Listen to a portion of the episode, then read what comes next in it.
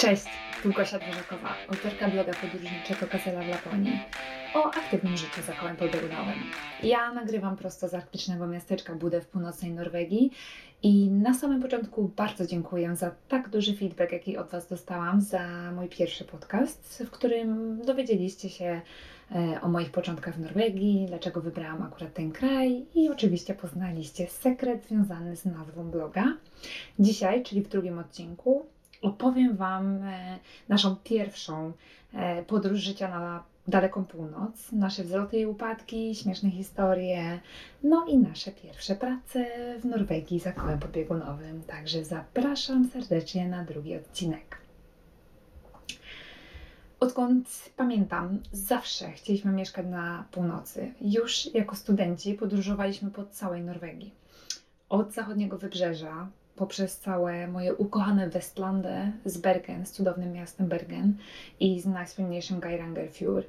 Widzieliśmy Trollvegen, Orlesund czy najdłuższy norweski fiord Sognefjord, który liczy aż 204 km, który, jak dobrze pamiętam, dosłownie przecina całą środkową Norwegię na dwie połowy i wdziera się bardzo głęboko w ląd, aż po same takie podnóża gór gór przepięknych, gór Jotunheimen. E, jak nie słyszeliście o tych górach, to koniecznie wygooglujcie je, sprawdźcie jak to wygląda, bo dla nas to po prostu był raj na południu, południu, no, na południowym zachodzie Norwegii. E, jak również już jako studenci też pierwszy raz byliśmy na lodowcach. Mój pierwszy lodowiec to był Jostedalsbreen, e, też oczywiście na zachodzie. E, jeździliśmy dużo po, od południa do północy, w sensie po całej Norwegii. I bardzo dobrze pamiętam, jak przylecieliśmy też pierwszy raz tutaj na północ. Widzieliśmy Narvik, który w ogóle mi się nie spodobał, i Tromsø. No i nasze oczywiście cudowne, kochane Lofoty i miasto Budę. I to właśnie to miejsce zostawiło w naszych sercach największy ślad. Będąc pierwszy raz na Lofotach, totalnie zamarzyliśmy o zamieszkaniu właśnie tu na północy.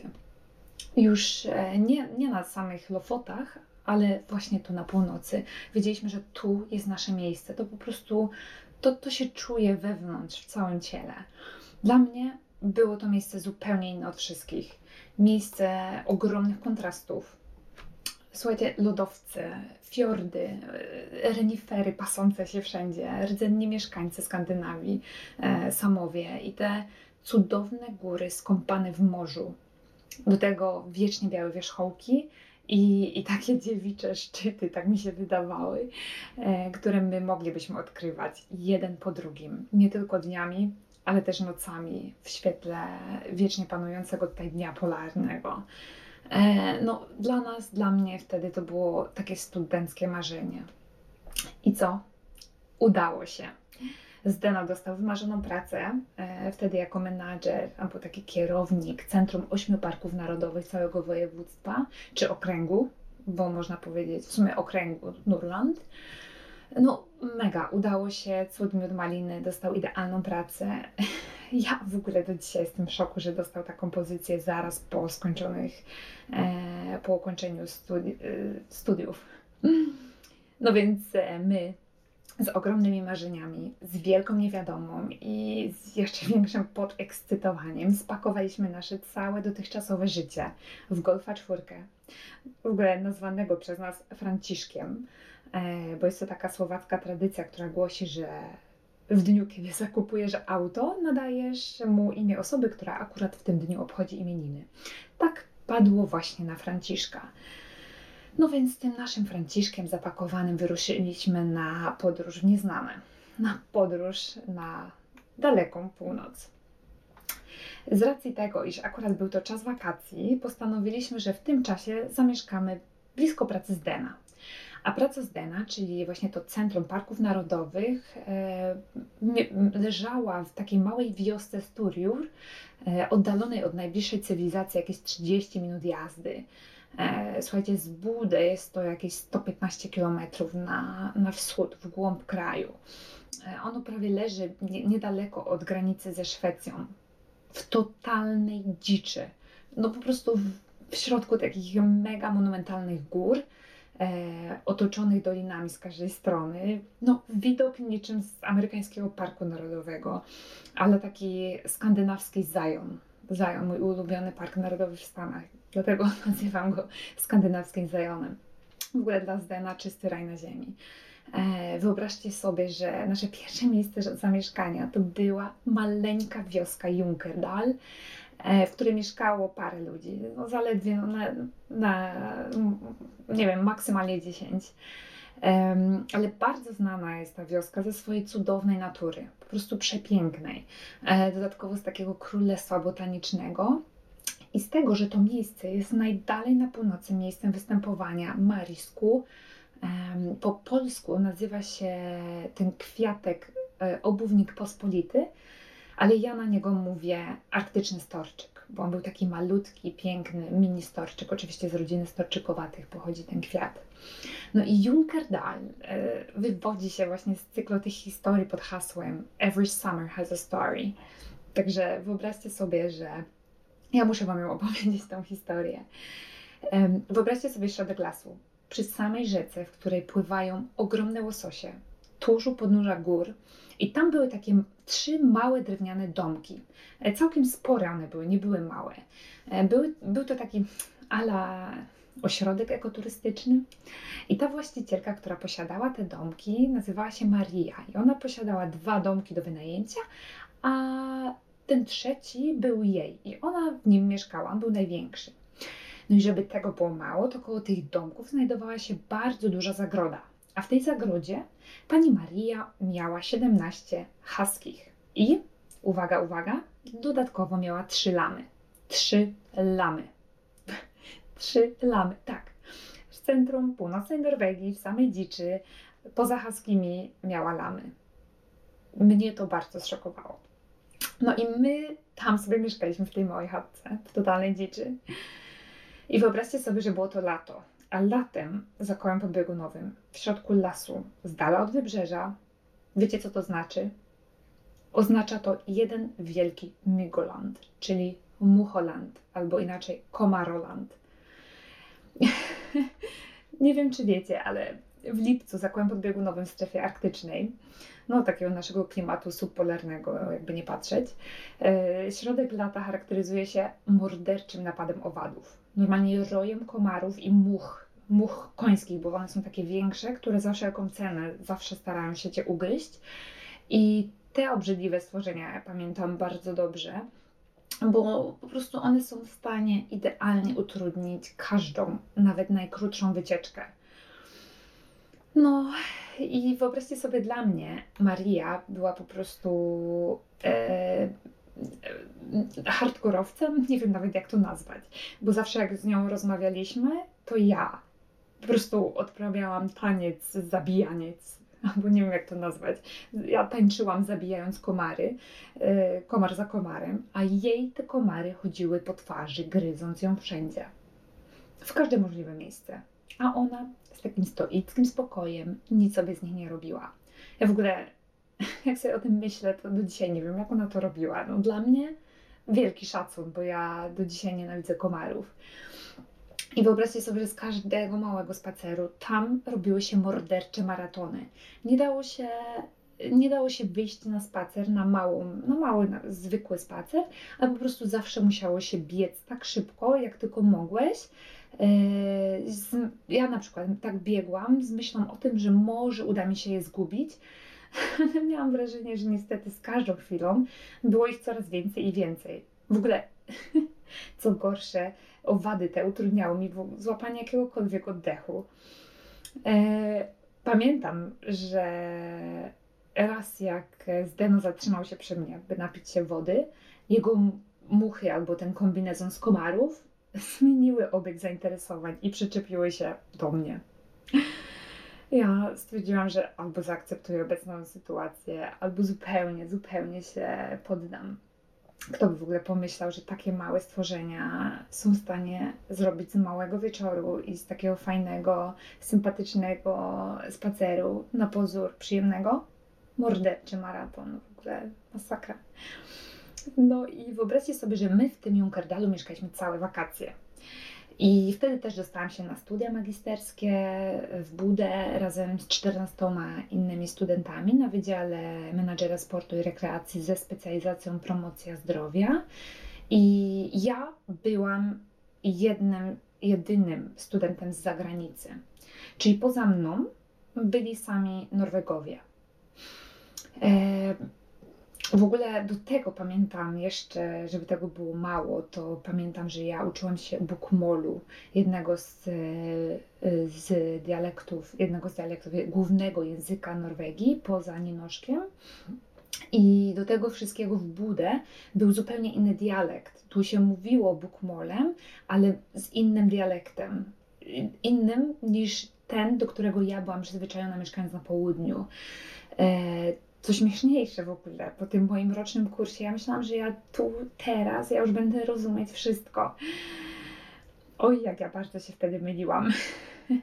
Pamiętam dokładnie pierwszy tydzień na studiach. Po prostu jak uderzenie w słup, którego się nie widzi, bo idzie się bokiem rozmawiając z koleżanką. Takie wielkie bum ku mojemu zdziwieniu. na studiach był zupełnie inny język. Był taki fachowy język, był profesjonalny, był język książkowy. Zupełnie coś innego od tego, czego ja uczyłam się przez calutki rok każdego dnia. Dla mnie to była jedna wielka załamka. Nie dość, że nic nie rozumiałam, to jeszcze do tego ten inny dialekt. Jak już Wam mówiłam, tutaj też, uczy, tutaj też używa się bookmolu, czyli tego głównego języka oficjalnego, ale zupełnie, zupełnie z innym akcentem. Dam Wam taki przykład. Jak na przykład w Oslo mówi się dere, czyli wy, e, tak tutaj mówi się docker. E, zamiast wurfur mówi się kufor. Zamiast wa mówi się ka, a zamiast wurdan mówi się kuszyn. No, więc sami słyszycie, że te słowa zupełnie inaczej brzmią. Więc ja już mieszkając w tej małej chatce, w tym Junkerdal, zaczęłam uczyć się fachowego języka. Zaczęłam uczyć się anatomii. Dlaczego? O tym powiem zaraz, bo wypożyczyłam sobie książki do fitnessu i z nich uczyłam się słownictwa, żeby móc w przyszłości pracować jako trener personalny. Czyli to, co bardzo lubiłam i to, z czym pracowałam w Warszawie. Śmieszne, bo ja pamiętam, że przez całe lato, spędzając tej dziczy z tymi komarami, ja w środku tej chatki uczyłam się książki na pamięć. Do słowa, książki na pamięć. E, I co było ciekawe w tej historii, to to, że jak tylko przeprowadziliśmy się do Fauskę, które było w połowie drogi pomiędzy Zdena pracą a moimi studiami w Budę, ja poszłam do największego fitness klubu Stamina i powiedziałam, że jestem Gosia, pochodzę z Polski i obecnie jestem tutaj studentką i jestem też trenerem personalnym. Do tego też powiedziałam, że bardzo chciałabym e, u nich móc odbyć praktyki, czyli popracować za darmo w zamian za naukę i podszkolenie mojego języka. Była to moja pierwsza szefowa Heidi z wielkim uśmiechem e, i powiedziała mi: Cześć, witaj, miło Cię poznać. Pokazała mi wtedy siłownię i pamiętam, że pracę dostałam jeszcze tego samego dnia. Odpłatną. Byli w ogóle w szoku, że chcę robić to za darmo, bo takie studia trenera personalnego w Norwegii kosztują milion monet. A zupełną normalką jest to, że ludzie wyjeżdżają na przykład na Bali albo do Kalifornii, żeby stać się trenerem personalnym. Także jak już jesteśmy na Fauskę i miejscu, w którym przy, mieszkaliśmy przez e, ponad 2,5 roku, to muszę Wam też opowiedzieć jedną jeszcze śmieszniejszą sytuację i historię związaną z tym miejscem, bo ja byłam wtedy studentką i no, uczyłam się od ran każdego, każdego dnia praktycznie, e, studiując właśnie mojego magistra po norwesku, więc e, dla mnie to była mega no, no, nauka i w ogóle wyższa szkoła jazdy. I dodatkowo też pracowałam w fitness klubie jako trenerka. Nie no, wtedy było, życie było ok. Ja czułam, że jestem dwudziestką i czułam, że jestem królową życia wtedy tak naprawdę. Ale problem był w tym, że prawdę, e, na, na, prawdę powiedziawszy, w Polsce nie mieliśmy za dużo znajomych. E, dlaczego? Dlatego, bo tam mieszkają głównie starsi ludzie. Fausket to jest po prostu jedno wielkie skupisko starszych ludzi. Tam jest bardzo dużo starych ludzi.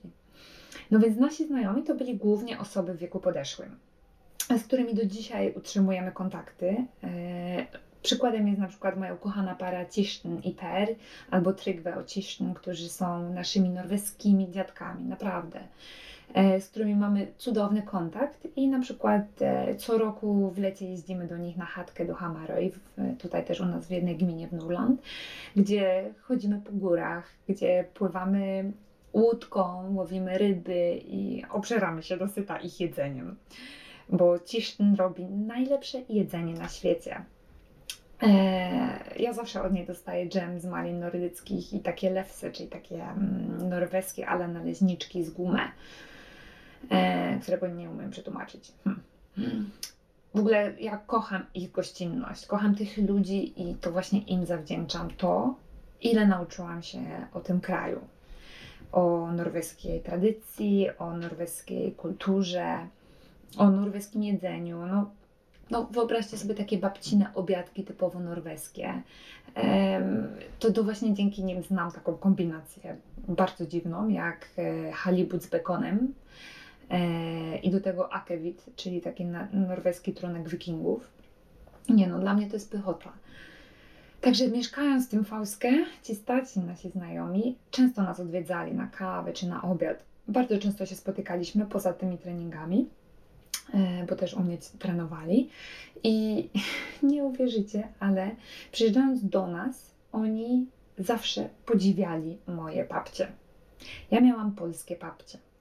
I te papcie były takie, no takie typowo góralskie, nie wiem nawet jak je nazwać. Na pewno kojarzycie takie, co kupuje się w górach z owczej skóry, z naszytym wzorkiem wyglądającym ala kwiat i takim futerkiem do góry białym. E, no i te, ja, ja te papcie w ogóle dostaję co roku od mojego taty na święta Bożego Narodzenia. No i te papcie u mnie w domu muszą zawsze być, tym bardziej w Norwegii. Zresztą ja noszę je całorocznie kocham je. I przez to, że każdemu te papcie się zawsze tak podobały, e, te futrzaki takie polskie, to stwierdziłam, że fajnie byłoby je tutaj dowieść i możliwe, że sprzedać. Pamiętam, że Zdeno, Zdenowi nie podobał się za bardzo ten pomysł, e, ale pomógł mi. E, papci sprowadziłam 250 sztuk z Polski, Szwagier zrobił mi taki plakat z napisem polskie tofle, polskie papcie, a Zdeno założył mi jednoosobową firmę. Dopiero później dowiedziałam się, że w ogóle tego nie musiałam robić, aby straciłam czas i pieniądze. Eee, ogólnie w skrócie to namęczyliśmy się sprzedając te papcie. Dużo czasu zajęło nam na w ogóle na te markety, na stanie, na tych jarmarkach, zarówno w Fauskę, w Rognanie, w Budę. Słuchajcie, my nawet pojechaliśmy do Narwiku, gdzie zepsuł się nam ten nasz ukochany Franciszek i którego w ogóle musieliśmy tam nawet zostawić. W ogóle poznaliśmy jakiegoś Polaka, który nas prawie z kasy okradł, zepsuł nam auto i nie naprawił go. Nie no, po prostu jakaś masakra. Nakładów mieliśmy bardzo dużo bo kupno y, tych babci, opłata za miejsca, plus paliwo, plus księgowy, ale no, udało się sprzedać, słuchajcie, około 100 sztuk. A jedną sztukę sprzedawałam za jakieś 200 koron, czyli miałam praktycznie 100% zarobku na, na jednej parze. No i myśleliśmy, że reszty już nie uda nam się sprzedać, bo w ogóle nam się już nie chciało tego robić, e, więc tak po prostu z niczego nic dodałam je na norweskie, takie ala Allegro, fin.no. Y, za połowę ceny, czyli za 100 koron za parę.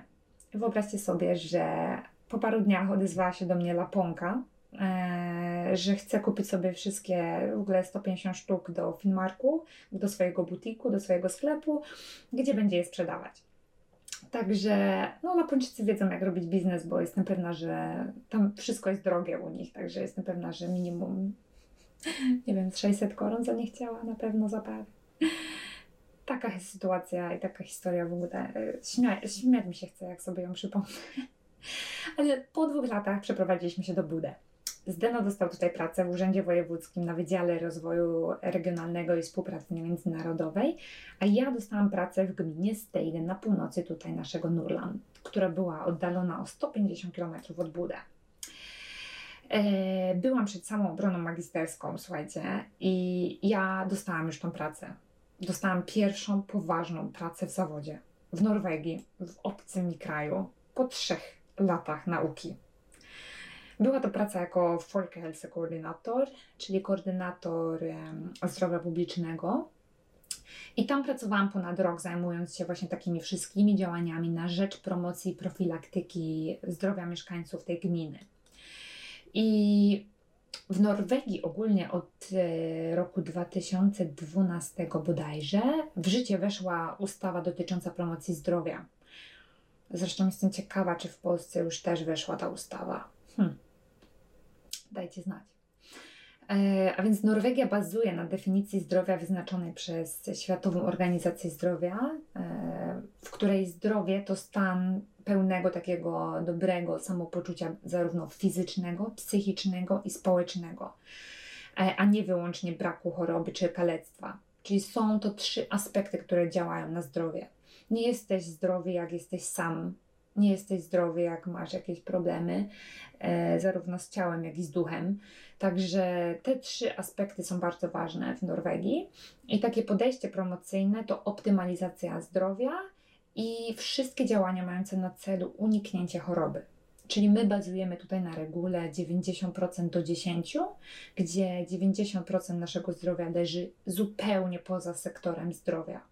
Czyli około 50% to Twój styl życia, około 20% to wszystkie takie warunki, warunki albo takie środowisko fizyczne, na przykład tak czystość wody, powietrza i gleby, e, zdrowa i bezpieczna szkoła.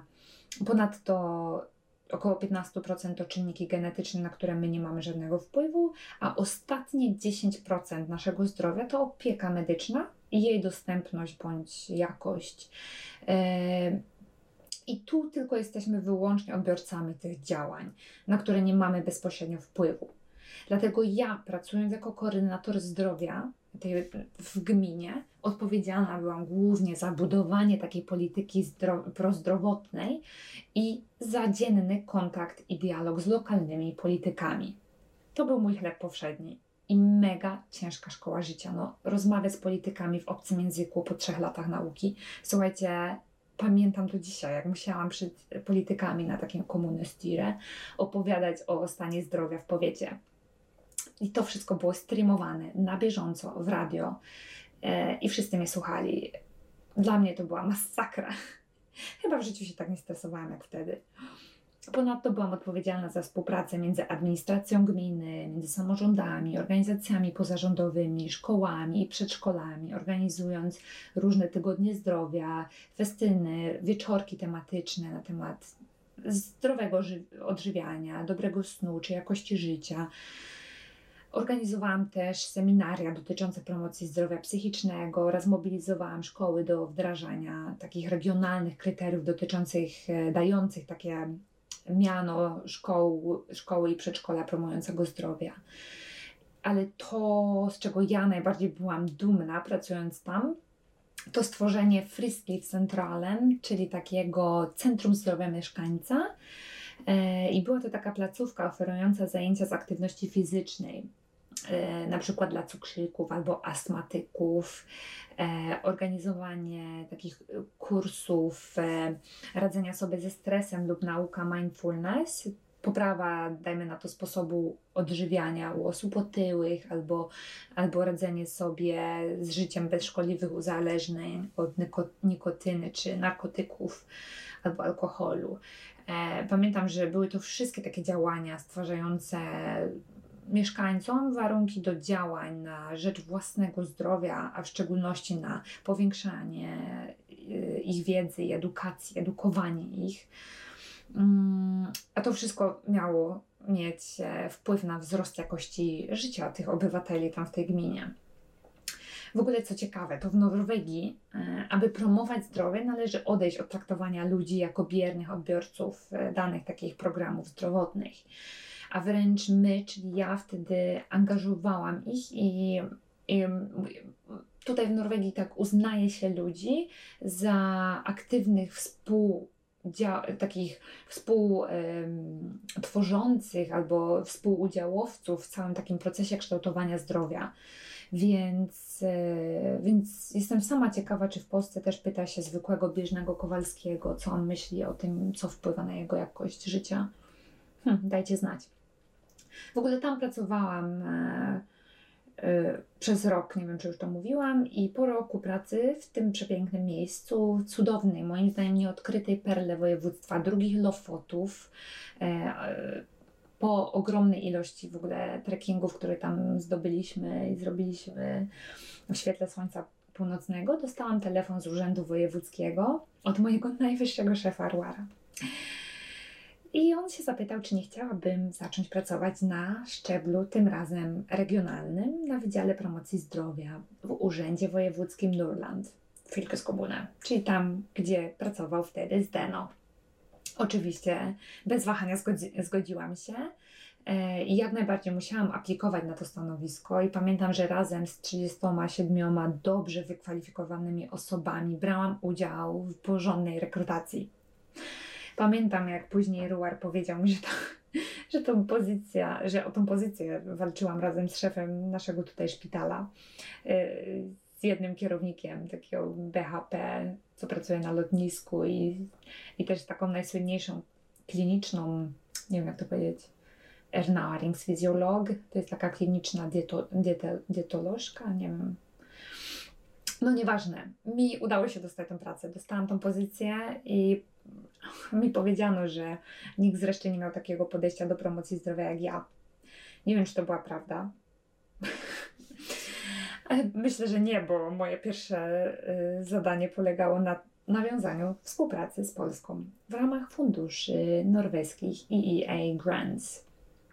Także ja po prostu myślę, że to była moja wielozadaniowość i to, że miałam, mówiłam po polsku. Więc moim pierwszym zadaniem tej nowej pracy na szczeblu regionalnym w Urzędzie Wojewódzkim było pozyskać potencjalne jednostki do współpracy w tematyce zmniejszania różnic e, społecznych w zdrowiu. Nikt wcześniej tego nie robił z Norwegii, gdyż bieżne było to, że polskie jednostki starały się nawiązać norweskich e, partnerów, a nie odwrotnie. Więc e, aby to wykonać, musiałam po prostu wiecznie być w kontakcie z Ministerstwem Zdrowia w Warszawie. Że starałam się w ogóle, żeby oni udostępnili mi jakąkolwiek listę zainteresowanych jednostek polskich. E, po czym i tak w ogóle musiałam wysłać milion listów do urzędów z zapytaniem o możliwość takiej współpracy. I pamiętam, że była to w ogóle bardzo ciężka praca, bo Polacy nie traktowali mnie poważnie. I pamiętam, że dopiero po miesiącu udało mi się znaleźć trzy zainteresowane powiaty, a po jakichś trzech miesiącach e, uzyskaliśmy dofinansowanie na rozwój takiej współpracy. I udało się nie z jedną, jak na początku chcieliśmy jednostką, ale aż z dwoma jednostkami w Polsce. I właśnie tam, czyli pamiętam, że to było, e, to było Proszowice i to był Poznań, poleciliśmy z naszą delegacją z Norwegii, a później oczywiście gościliśmy tą delegację z Polski u nas. Słuchajcie, ile ja się dowiedziałam o promocji zdrowia w Polsce, no szok, szok, szok. Zarówno tych dobrych rzeczy i tych mniej ale równocześnie poza tym projektem byłam odpowiedzialna też za bardzo duży narodowy projekt zainicjowany przez Ministerstwo Zdrowia, w którym brało udział tylko 8 wybranych województw, a wtedy w Norwegii było i 19 województw w całym kraju. Teraz jest ich 11 i mówi się na nie okręgi. I Nurland był jednym z nich. E, a mój projekt e, miał za zadanie badanie wpływu środowiska i najbliższego otoczenia na jakość życia mieszkańców 11 gmin w Norwegii, tutaj w Nurlandzie, w naszym województwie. I te gminy miały za zadanie badać i testować różne metody partycypacji obywatelów w rozwoju gmin. Innymi słowy, my mieliśmy dowiedzieć się, jakie czynniki wpływają na wybór miejsca zamieszkania i jakie działania typu co-creation albo co-production, medwirkning po norwesku, jakie działania zwiększają taki dobrostan mieszkańców i co może polepszyć ich zdrowie. I pamiętajcie, zdrowie zarówno fizyczne, to psychiczne i to socjalne tutaj w Norwegii. Bo tutaj e, zdrowie na tych trzech poziomach jest takie koherencyjne, jest wszystko spójne. Ja uwielbiałam tą pracę, uwielbiałam, ale to była praca na, jako na projekcie. I po tych trzech latach ciężkiej pracy jako menadżer dwóch dużych projektów, musiałam aplikować jeszcze raz, też do tego urzędu i też już na stałą pozycję. I razem z 42 wtedy osobami aplikowałam na tą stałą pozycję, którą po mega ciężkiej rekrutacji udało mi się otrzymać. Więc obecnie pracuję już tam czwarty rok. Jestem odpowiedzialna nie tylko za rozwój współpracy z Polską, ale też z krajami Unii Europejskiej. Jestem odpowiedzialna za pierwszą współpracę z Chinami w dziale albo w, właśnie w tym zdrowiu, w promocji zdrowia. Tam miałam właśnie lecieć ubiegłej jesieni, ale, ale akurat zaszłam w ciążę. Jak również jestem odpowiedzialna za 23 gminy z naszych 42 w naszym okręgu. I moim największym zadaniem to stały kontakt z koordynatorami promocji zdrowia w tych gminach. Takimi koordynatorami, jakimi ja byłam w Steigen na samym początku mojej kariery. Ponadto jestem też odpowiedzialna za nadzór nad wykonywaną pracą i nad wywiązywaniem się z naszej umowy o promocji zdrowia i też wypłacanie im dofinansowania tym wszystkim gminom. Organizuję też konferencje dla koordynatorów, dla polityków i na przykład takiej administracji, która pracuje z tą tematyką. I jak dobrze wiemy, taka promocja zdrowia wraz z profilaktyką zdrowotną, no niestety, ale no nie należą do zakresu działalności szczególnie preferowanej przez władze publiczne prawda, które praktycznie no, większy nacisk kładą na bardziej kosztowną medycynę naprawczą i na leczenie chorych ludzi. Dlatego my głównie bazujemy na tym, żeby organizować kursy podnoszące kwalifikacje takich koordynatorów zdrowia. I takie kursy są szczegółowo dopasowane głównie też do polityków, ale, no, ale również do tych koordynatorów w ten sposób, aby każdy z nich był w stanie wytłumaczyć, czy lokalnym mieszkańcom, czy politykom, znaczenie działalności takiej e, mającej na celu tą prewencję zdrowia i zmniejszenie różnic społecznych w zdrowiu. Oczywiście bazujemy na najnowszych badaniach, e, które po prostu dokumentują pozytywny wpływ działań e, promocji zdrowia na, na zdrowie mieszkańców. Zresztą e, z tego co wiem, to nie tylko w Norwegii, ale też w całej Skandynawii, w UK, na Islandii, w Kanadzie uważa się też, e, że w opiece zdrowotnej medycyna naprawcza jest no niestety, ale no nieporównywalnie mniej skuteczna i co gorsza, bardziej kosztowna niż zapobiegawcza. E, no a mimo to często państwo kładzie taki nacisk przede wszystkim na tą medycynę naprawczą, prawda? No bo, no bo jakby nie patrzeć, jest bardziej spektakularna. No i jednocześnie zaniedbują profilaktykę, e, która choć bardzo jest efektywna, no jest mało efektowna, nie oszukujmy się. Także my w Norwegii inwestujemy w największy kapitał w gminie, w ludzi, wierząc, że ta prewencja jest opłacalna. Także ja mam e, bardzo częsty kontakt, praktycznie taki dzienny kontakt z moimi gminami, e, budujemy network, e, często odwiedzamy gminy, oni do nas przyjeżdżają, robimy kursy, seminaria, czy też jesteśmy w kontakcie z Ministerstwem Zdrowia. No w sumie to są takie moje główne zajęcia. Poza tym też biorę sama udział w różnych kursach i sama się doszkalam, wyjeżdżając na konferencje zagraniczne na przykład na przykład konferencje moje ulubione to Healthy Cities, albo na przykład też często jeżdżę, latam do Danii, aby zobaczyć jak oni tam pracują, dostać takie know-how i sprawdzić je na przykład u nas. Innymi słowy, jest to praca bardzo rozwojowa. Zrobiłam też podyplomówkę w zarządzaniu projektami. Oczywiście to wszystko w czasie pracy. E, poza mną na moim wydziale też pracuje kolejnych 8 osób i oni są odpowiedzialni od, free do sleep, czyli tego spędzania czasu wolnego w przyrodzie, po zdrowie mentalne, po rozdzielanie finansów e, albo takich środków finansowych z e, totalizatora gier sportowych, za na przykład rozwój kryterii promujących zdrowie w szkołach i przedszkolach, za zdrowe odżywianie, za komunikację, za mm, budowanie public relations, za takie wzmacnianie wszystkich działań prewencyjnych, za integrację, czy no, najróżniejsze rzeczy. Jak słuchajcie, jak kogoś to zaciekawi, co robią moi współpracownicy, to mogę Wam kiedyś o tym opowiedzieć. W ogóle, jak to mówi mój kolega, w tym kraju, w Norwegii, możesz być każdym. Jak tylko znasz język. Także język, język, język to jest w ogóle klucz do sukcesu. Jest to, jak, jak Wam wcześniej powiedziałam, jest dla mnie moim zdaniem była to moja największa i najlepsza inwestycja.